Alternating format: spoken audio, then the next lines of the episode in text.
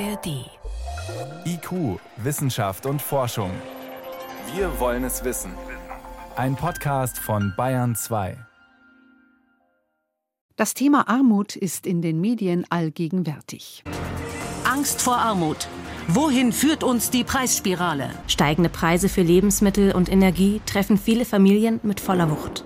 Somalia, Ostafrika.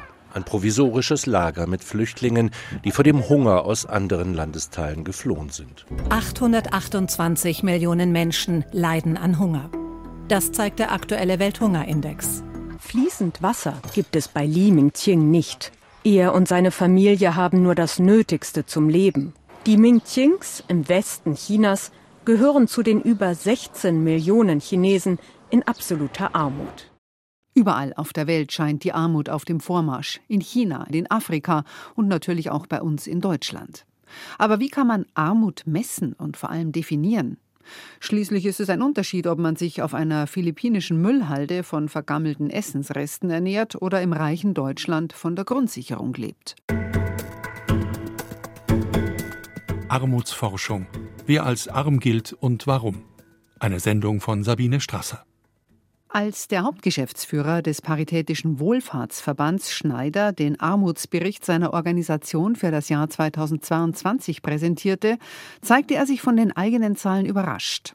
Denn eigentlich waren die Wirtschaftsdaten im Erhebungszeitraum, übrigens noch vor dem Ukraine-Krieg und der Inflation, eher erfolgsversprechend. Die Armut hat trotz dieser wirtschaftlichen Erholung einen neuen Höchststand in Deutschland erreicht. Die Quote ist so hoch, wie sie noch nie gemessen wurde, 16,6 Prozent. Das heißt, jeder Sechste hierzulande lebt in Armut. Das sind 13,8 Millionen Menschen. Erst die Pandemie, dann der Krieg in der Ukraine, dann die Inflation.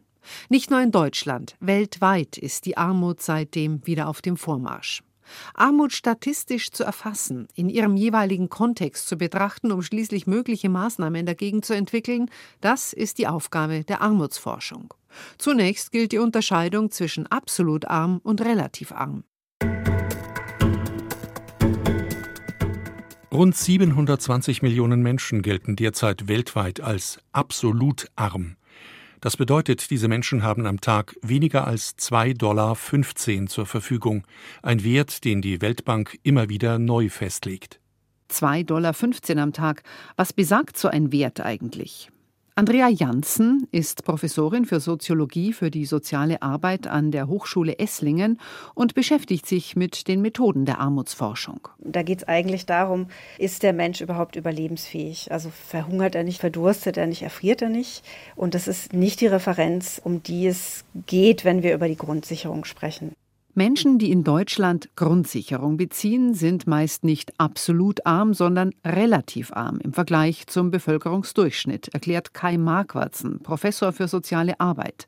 Er unterrichtet an der Fachhochschule Kiel im Lehrgebiet Armut und soziale Ungleichheit und hat ein umfangreiches wissenschaftliches Handbuch zum Thema Armutsforschung herausgegeben. Das bedeutet, dass eben Armut im Unterschied etwa, wenn wir uns Armut global ansehen, eben in Deutschland in eher seltenen Fällen als absolute Armut zu verstehen ist, sondern dass eben Armut bedeutet, im Vergleich zum mittleren Einkommen der Gesellschaft eben unter ein gewisses Minimum zu fallen. Wer weniger als 60 Prozent des Durchschnittseinkommens bezieht, gilt in Deutschland als armutsgefährdet. Wer weniger als 50 Prozent des Durchschnitts verdient, gilt als arm. Aktuellen Erhebungen zufolge gelten in Deutschland derzeit knapp 17 Prozent der Menschen als armutsgefährdet. Ein anderes Bild ergibt sich, wenn man nur auf die Kinder schaut. Ein anderes grundsätzliches Ergebnis der Armutsforschung ist auch, dass Kinderarmut nochmal als eine spezielle Form, als eine eigenständige Form von Armut betrachtet werden muss, weil Kinder besondere Bedarfe haben, die ihre Entwicklung betreffen, ihre Bildungschancen betreffen, einfach Weichenstellungen für die Zukunft betreffen. Bei der relativen Armutsquote liegt die Kinderarmut in Deutschland derzeit bei über 20 Prozent, Tendenz steigend.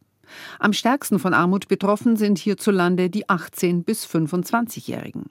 Armut in Deutschland wird zunehmend vererbt. Dazu in der Münchner Runde im BR Fernsehen die Frankfurter Armutsforscherin Irina Wolf. In den 80er Jahren wenn jemand arm war, dann lag die Wahrscheinlichkeit, dass diese Person auch in den weiteren fünf Jahren arm bleiben würde, bei 40 Prozent. Das heißt, sechs Personen haben das geschafft.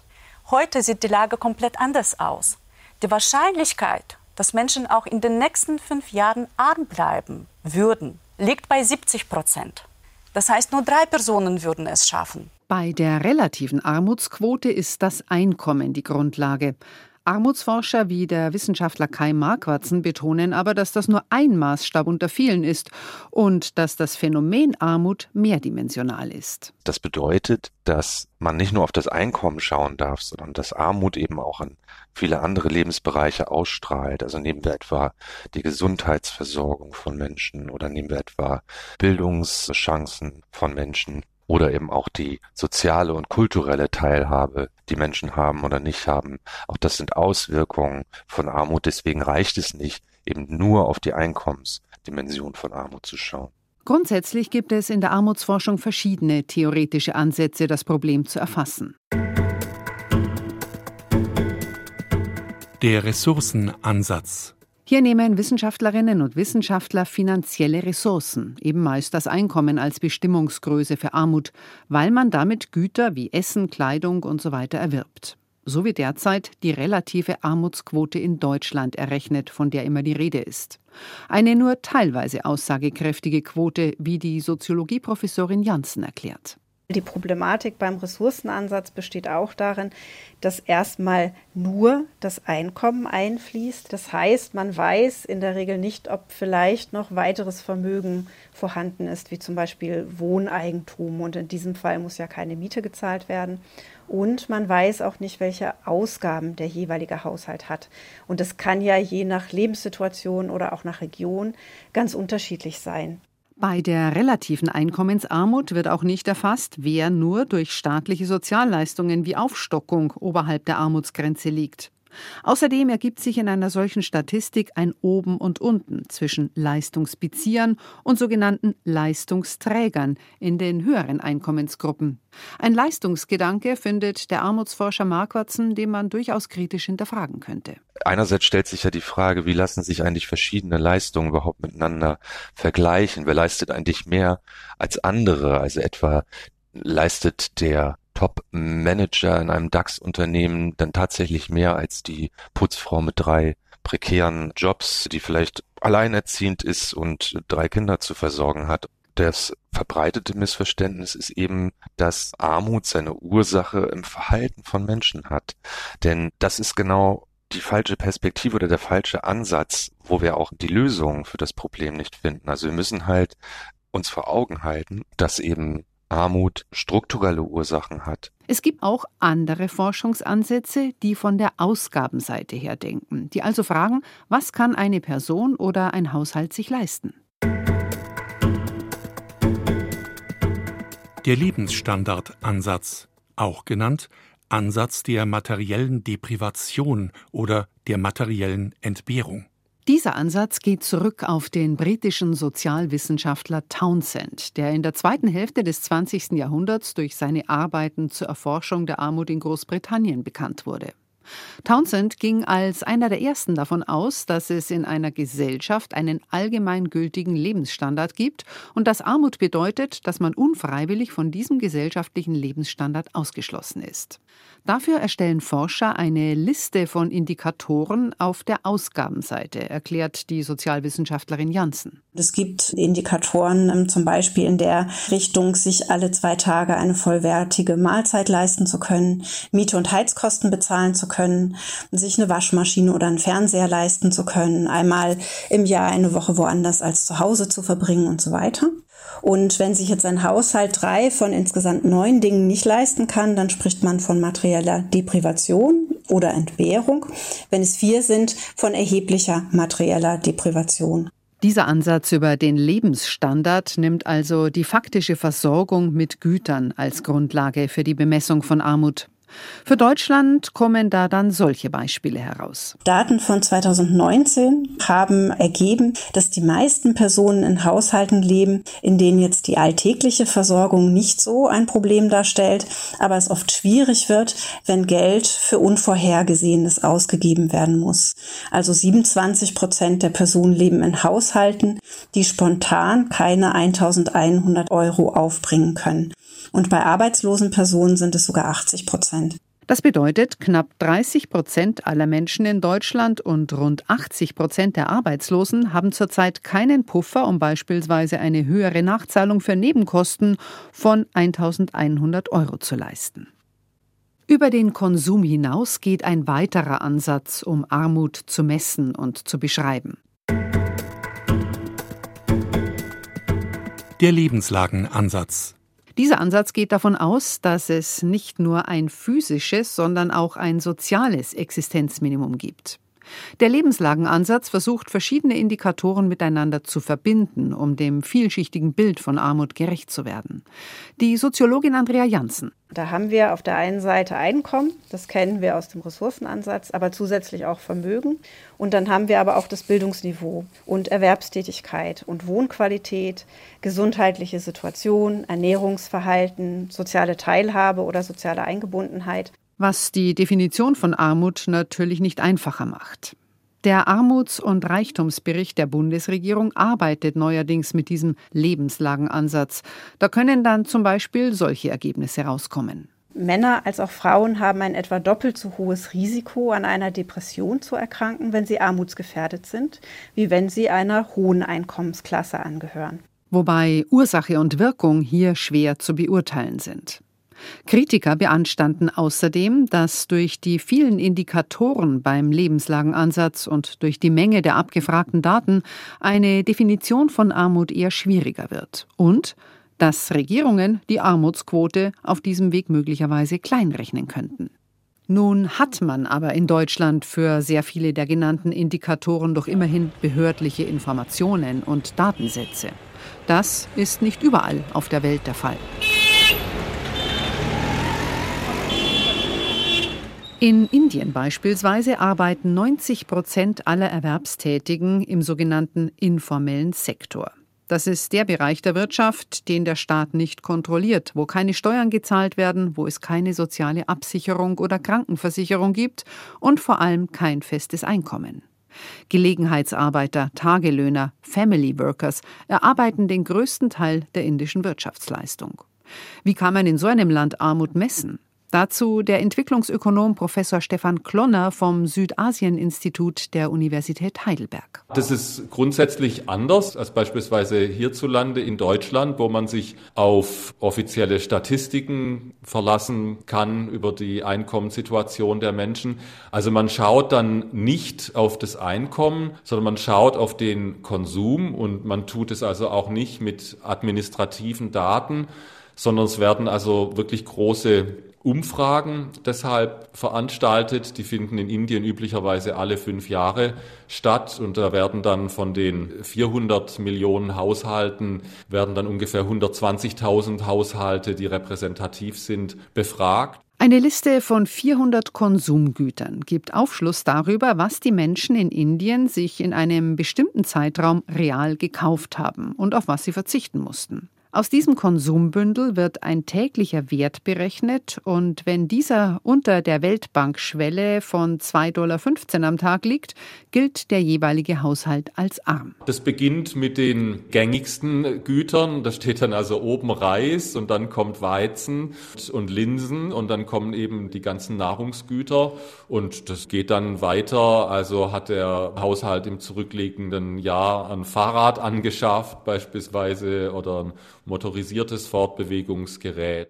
Dann gibt es in Indien auch noch die sogenannte multidimensionale Armutsmessung. Die funktioniert ähnlich. Da wird also auch eine große Haushaltsbefragung veranstaltet. Die ist sogar noch größer. Das sind also sogenannte Demographic and Health Surveys. Da wurden letztes Mal in Indien über eine Million Haushalte befragt und dort werden dann solche grundsätzlichen Lebensumstände abgefragt, wie eben die Beschaffenheit, des Hauses, der Wohnung und auch der Ausbildungsstand und der Ernährungszustand des Haushalts.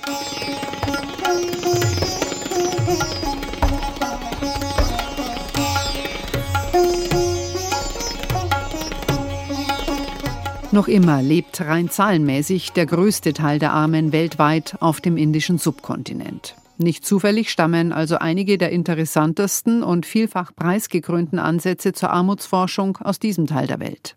Im Jahr 1998 erhielt der indische Wirtschaftswissenschaftler und Armutsforscher Amartya Sen den Alfred Nobel Gedächtnispreis für Wirtschaft für seine Arbeiten auf dem Gebiet der Wohlfahrtsökonomie. Amartya Sen stellte als einer der ersten Fachleute schon sehr früh in Frage, ob ein steigendes Bruttoinlandsprodukt automatisch zu weniger Armut führt. You see, I think there was a kind of contrast which was es gibt einen Gegensatz in der wissenschaftlichen Literatur zum Thema Entwicklung. Auf der einen Seite werden die Investitionen in den Vordergrund gestellt und auf der anderen Seite die Lebenssituation der Menschen, deren Freiheiten, also wirkliche Freiheiten im Sinne von Möglichkeiten, sich zu entfalten, als soziale Wesen einschließlich der tatsächlichen Teilhabe am öffentlichen Diskurs, mit eigenen Meinungen, Einwänden und Entscheidungen. Sharing doubts and sharing results and determination. Amartya Sen entwickelte einen für die Armutsforschung bis heute hochaktuellen Ansatz. Der Befähigungsansatz, auch Capability Approach genannt. Der Befähigungsansatz bewertet die Möglichkeiten und Chancen, die arme Menschen real haben oder eben nicht haben. Dabei sind für Amartya Sen Gesundheit und Bildung besonders wichtig. Ja, weil in dem Befähigungsansatz eben immer eine große Rolle spielt, inwiefern die Menschen auch Dinge, beispielsweise Konsumgüter, die sie haben, inwieweit sie von denen profitieren können. Und beispielsweise, was er da nennt, ist, was nützt einem ein Buch, wenn man nicht lesen kann? Oder was nützt einem eine gute Mahlzeit, wenn man irgendeinen Parasit in der Verdauung hat, sodass man die Kalorien gar nicht umsetzen kann? Sen hat in seinen Büchern und Studien auf krasse Widersprüche innerhalb der Armutsstatistiken, insbesondere der indischen, hingewiesen. So rechnete er im Jahr 2013 zusammen mit dem französischen Armutsforscher Jean Drès in dem Buch An Uncertain Glory vor, dass sich in Indien das Pro-Kopf-Einkommen zwar über die Jahre gesteigert hat, gleichzeitig für die Masse der Bevölkerung aber Sozialindikatoren wie Trinkwasserversorgung, Zugang zu Toiletten, Gesundheitsversorgung schlechter geworden sind. Und dass sogar die Kalorienversorgung der Armen abgenommen hat. Also es ist so, dass seit dem Buch, sozusagen dem Redaktionsschluss von äh, dem Buch von Amartya Sen und Jean Dress, An Uncertain Glory, das liegt so bei 2010, dass sich da nochmal viel getan hat, also dass sich seither die Armut nochmal deutlich reduziert hat, sogar seit 2005 die Anzahl der Armen nach beiden Konzepten in Indien um zwei Drittel gesunken ist. Das ist also insgesamt eine Erfolgsgeschichte für Indien. Andererseits ist es so, dass also gerade die Indikatoren von Ernährung und auch bei, was man auf Englisch Sanitation nennt, also da geht es im Wesentlichen um Toiletten, Indien ziemlich abgehängt ist weiterhin. Zahlen für Armut und Entwicklung sind immer umstritten und politisch umkämpft. Denn es geht dabei auch um das Prestige eines Landes. Trotz aller wirtschaftlichen Erfolgsmeldungen landete Indien beim globalen Welthungerindex zuletzt auf einem der schlechtesten Plätze, in der Nachbarschaft von Afghanistan und deutlich hinter Burkina Faso und Mali, Länder mit deutlich niedrigerem Pro-Kopf-Einkommen. Eine Einstufung, die die indische Regierung prompt anfechten wollte. Was jetzt stattgefunden hat, ist, dass diese schlechte Platzierung bei diesem globalen Hungerindex 2022, dass da die Regierung vorstellig geworden ist und die Datenlage angezweifelt hat. Dabei sagen also auch indische Wirtschaftswissenschaftler, dass das alles einwandfrei ist, diese Berechnung. Also die Regierung legt eben eher Gewicht auf die für sie günstigen Nachrichten. Ein Vorwurf, der im Übrigen auch Regierungen in Deutschland immer wieder gemacht wurde, wenn es um Armutsstatistiken geht. Armut zu berechnen bleibt schwierig. Was den vielgelobten Befähigungsansatz von Amartya Sen betrifft, auf den sich heute auch die aktuellen Armutskonzepte in Deutschland beziehen, gibt es auch viele Probleme. Dieser Befähigungsansatz kommt eigentlich direkt wenig zum Einsatz aus meiner Sicht in der Armutsmessung. Eigentlich in dem Befähigungsansatz geht es ja darum, was die Menschen tun können, auch welche Optionen sie haben. Und das lässt sich schlecht in Zahlen und Statistiken umwandeln. Für vielversprechend hält der Entwicklungsökonom Klonner neuere, teils psychologische Ansätze, wie den der drei Wirtschaftswissenschaftler Abhijit Banerjee, Esther Duflo und Michael Kramer, die im Jahr 2019 den Wirtschaftsnobelpreis bekommen haben. Ihr Ansatz lautet sinngemäß Wir müssen lernen, die Welt der Armen zu verstehen. Banerjee, Duflo und Kramer haben ein Forschungsprinzip aus der Medizin in die Armutsforschung übertragen. Sie machen, auch überwiegend in Indien, Feldexperimente mit Menschen, sogenannte randomisierte Kontrollstudien, mit jeweils einer Kontrollgruppe zur Frage, was Menschen in Armut hilft und was nicht. Mögliche Fragestellungen lauten Sorgen kostenlos verteilte Medikamente gegen Darmparasiten dafür, dass Kinder häufiger zur Schule gehen? Oder helfen Mikrokredite wirklich gegen Armut? Die Modelldörfer werden durch Zufall ausgewählt, ein Dorf bekommt dann die Medikamente oder die Kredite, das andere nicht. Die Ergebnisse der Feldexperimente sind teils überraschend. Duflo, Banerjee und Kramer versuchen mit ihrer Arbeit auch zu erklären, warum sich Menschen trotz schlechter Ernährung manchmal lieber einen Fernseher kaufen als ein paar hochwertige Mahlzeiten und warum so viele Arme wirtschaftlich nicht auf die Beine kommen, obwohl es doch scheinbar so einfach wäre. Der Inder Abhijit Banerjee in einem ARD-Interview.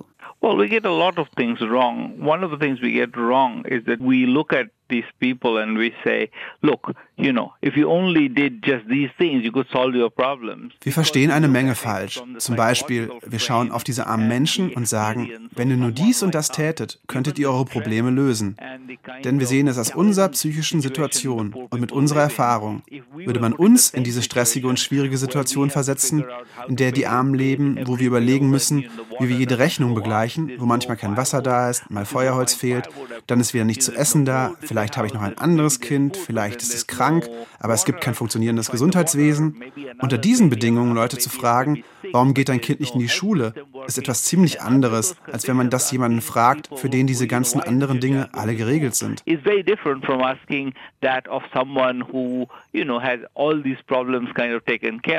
Menschen in extremer Armut müssen ständig überlebenswichtige Entscheidungen treffen, betont auch der Entwicklungsökonom Klonner. Auch das führe dazu, dass viele nicht aus einem Armutskreislauf ausbrechen könnten. Also dann eine Überforderung, zu viel schwierige Entscheidungen, dadurch wieder falsche Entscheidungen, die man trifft. Und äh, dass man auch über Maßnahmen nachdenken muss, wie man diese Situation durchbricht. Also das sind noch so ja jüngere und jetzt zunehmend bedeutsame Ansätze in der Armutsforschung.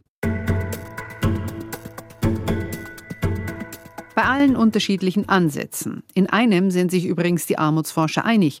Die Schere zwischen Arm und Reich geht immer weiter auf. Das gilt offenbar für die ganze Welt. Ja, also in den Entwicklungsländern mit hoher Wachstumsdynamik beobachten wir das auch. Also auf jeden Fall ist es auch so, dass in Entwicklungsländern überwiegend das Wachstum mit einer Erhöhung der Ungleichheit daherkommt. Für Deutschland ist eine zentrale Erkenntnis der Armutsforschung, dass immer mehr Erwerbstätige unter der Armutsschwelle liegen.